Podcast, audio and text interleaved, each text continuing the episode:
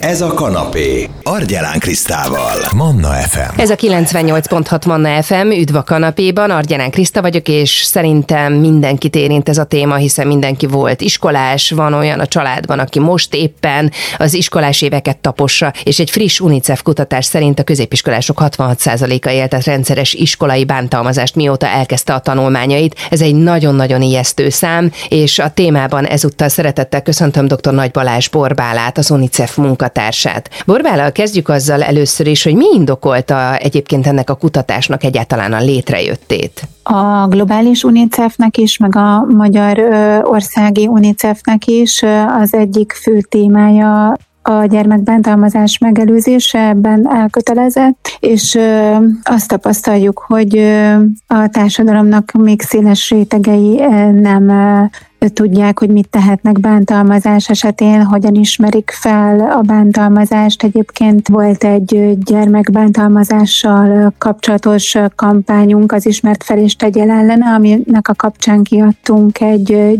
gyermekvédelmi kisokost, ami pont az ilyen laikus érdeklődőknek szól és segítséget nyújt a gyermekbántalmazás felismeréséhez és kezeléséhez, de a jogsegélyszolgálatunkban is azt tapasztaljuk, hogy nagyon sok megkeresés érkezik még mindig a gyermekbántalmazás különböző formáit érintő témákban. Tegyük tisztába azt, hogy mit is értünk iskolai zaklatás alatt. Igen, hát a zaklatást eleve elhatárolnám az egyszeri bántalmazástól, vagy más konfliktus helyzettől. Ezt három tényező különbözteti meg tulajdonképpen. Az egyik az, hogy maga az az agresszív viselkedés, vagy a sérelemnek az okozása az szándékos. Tehát a zaklatásban résztvevő az azt kezdeményező gyerekek valószínűleg felismerik, hogy viselkedésük fájó, kellemetlen az áldozat számára, nem véletlenül, nem egy nyelvbotlás, vagy egy játékos ugratás következménye.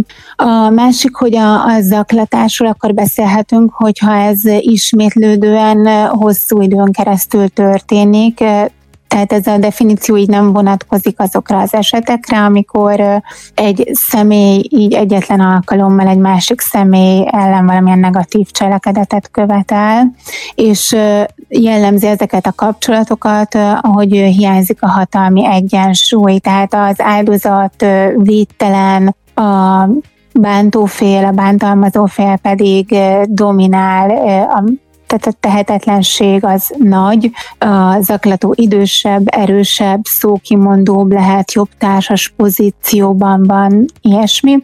És akkor az iskolai zaklatásról pedig abban az esetben beszélünk, hogyha ez az iskolai környezetben történik.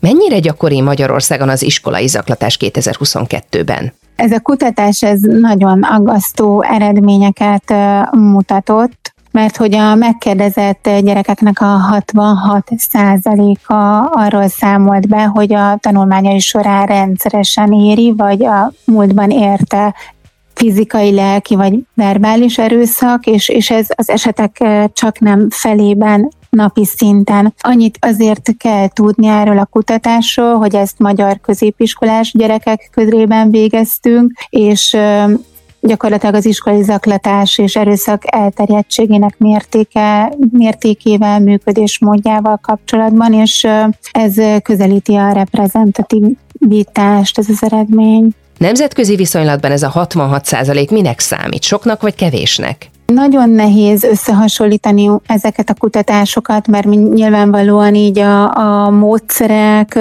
meg a feltett kérdések azok különböznek a társadalmi háttér is. Egyébként az általánosságban elmondható, hogy azért ennél alacsonyabb eredményeket szoktak hozni a kutatások, de ez a kutatás, ez nem csak az adott kérdés feltételéhez képest megelőző rövidebb időszakra vonatkozóan kérdezte a gyerekeket, hanem hogy az eltelt iskolai éveik alatt. Tehát ezek a kérdésfeltevések befolyásolhatják az eredményt. Itt mi arra voltunk kíváncsiak, hogy egyáltalán amióta iskolába járnak, azóta történt el velük ilyesmi a zaklatásnak milyen formái léteznek, ugye verbális, fizikai bántalmazás, vagy akár az online forma? Mire kérdezett rá egyébként ez a kutatás? Igen, itt tulajdonképpen négy jelentősebb formát érdemes mindenképpen megemlíteni. Az egyik az a verbális, azaz ilyen szóbeli zaklatás, ami nagyon súlyos károkat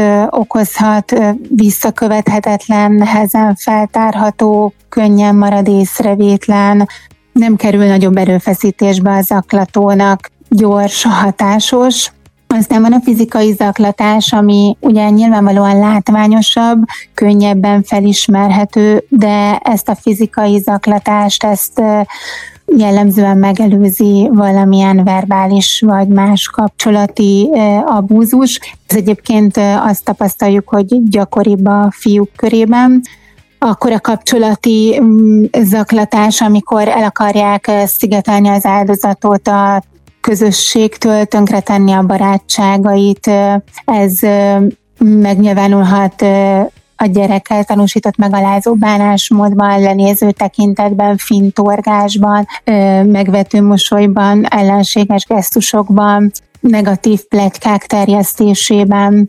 És akkor végül említeném az internetes zaklatást, a cyberbullyingot, ami mostanában egyre gyakoribb, így a modern kor vívmányainak köszönhetően, és ami gyakran megelőz egy személyes közösségben történő zaklatás, és folytatódik utána a, az online térben. Ennek egyébként sajátos karakterisztikája van, nagyon veszélyes, mert nehezen felismerhető, meg egy olyan közegben éri a az áldozatot, ahol éppen föl kéne dolgoznia esetleg a napi eseményeit, tehát nem tud hova bújni ezelől az online platformon történő zaklatás ellen. Sok esetben az elkövető anonim marad, és az is egy nagy bizonytalanságot okozhat, hogy mekkora csoporthoz jut el mondjuk egy ilyen negatív tartalmú poszt, vagy ilyesmi, ami közösségi médiában megjelenik, tehát ez történhet egy chat alkalmazáson keresztül személyes üzenet formájában is. Egy hallgatónk írta ezt az üzenetet, hogy internetes zaklatás példája az iskolában a lányoméknál egy zárt csoportba hívtak meg gyerekeket, ahol aztán trágárságokat zúdítottak rá, de a legkülönféle fajtát. És az volt a döbbenetes, hogy maga a bántalmazott elfogadta a meghívást ebbe a csoportba, és bent is maradt, holott bármikor kiléphetett volna.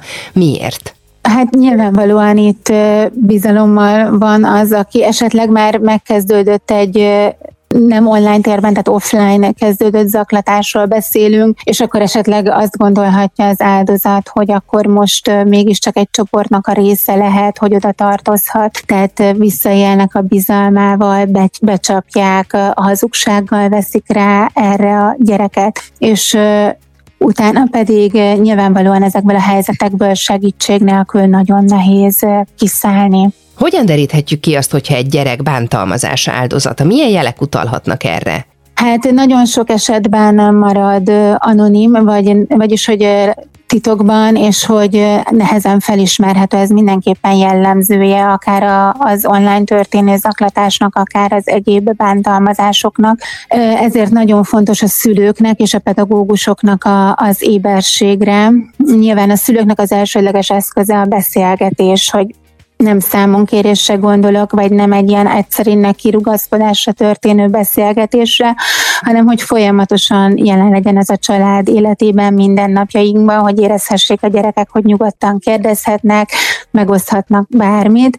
És hát amikor feltűnik a szülőnek, hogy megváltozik a, a gyerek viselkedése, az mindenképpen egy figyelem felhívó jel. Ez egyébként megnyilvánulhat abban, hogy szorongani kezdenek a gyerekek, feszülté válnak, esetleg pszichés betegségekkel vagy fizikai tünetekkel nyilvánulhat meg. Szélsőséges esetben kiskamaszoknál akár önkárosító magatartással próbálkozhatnak, vagy étkezési zavarok alakulhatnak ki, tehát ezek mindig utalnak olyasmire, hogy valami történik a háttérben, amiről érdemes egy kicsit beszélgetni, vagy amit föl kell valahogy tárni.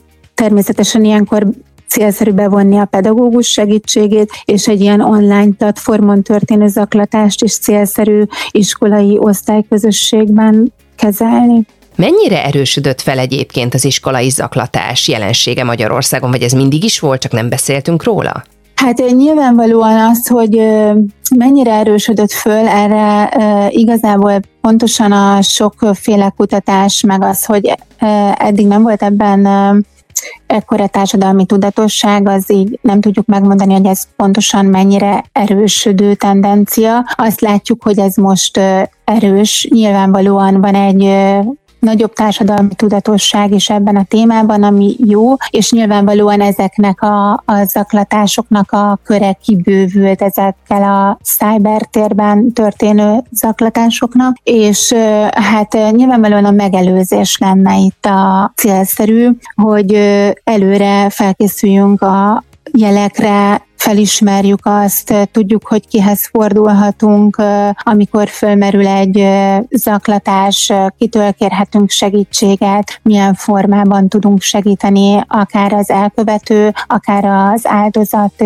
pozícióban lévő gyerekeknek. A gyerekek tisztában vannak azzal, hogy mi az, ami zaklatás? Mit tekinthetnek annak? Felismerik azt? Hát igazából itt a kutatásból az ugye nem derül ki, hogy ők tulajdonképpen mit tekintenek, vagy tekintenének zaklatásnak. Egyébként a válaszadóknak közül csak minden ötödik fiatal állította azt, hogy az osztályközösségében nem ismer sem bántalmazottat, sem bántalmazót, tehát hogy ez egy elég alacsony szám, ez, ők a szerencsésebbek, azt gondolom, vagy esetleg nem feltétlenül terjed ki a tudatosságuk erre. A szülők egyébként, vagy akár a pedagógusok honnan informálódhatnak, vagy kérhetnek segítséget ebben a témában? A www.unicef.hu oldalon számos lehetőség áll rendelkezésre az ebben a témában érdeklődők számára. A már említett gyermekvédelmi kisokos a bántalmazás ellen létrehozott tudástárunk az online ingyenesen elérhető ezen az oldalon. Van egy Kiberkressz programunk, ami az online bántalmazásnak a, a sajátosságait mutatja be, főleg érdeklődő szülőknek ez is elérhető a felületünkön, és kifejezetten gyerekek számára fejlesztettük ki a Help App nevű mobil applikációt, mely szintén ingyenesen letölthető akár iOS, akár Android rendszerű mobiltelefonokra, és lehetőséget biztosít arra, hogy akár egy gomnyomással segítséget kérjenek a zaklatást elszenvedő gyerekek így GPS koordináták megadásával, vagy hogy kiválaszthatják a felületen a fiatalok, hogy hol, érti, hol éri őket a bántalmazás, baráti körben, iskolában, edzésem,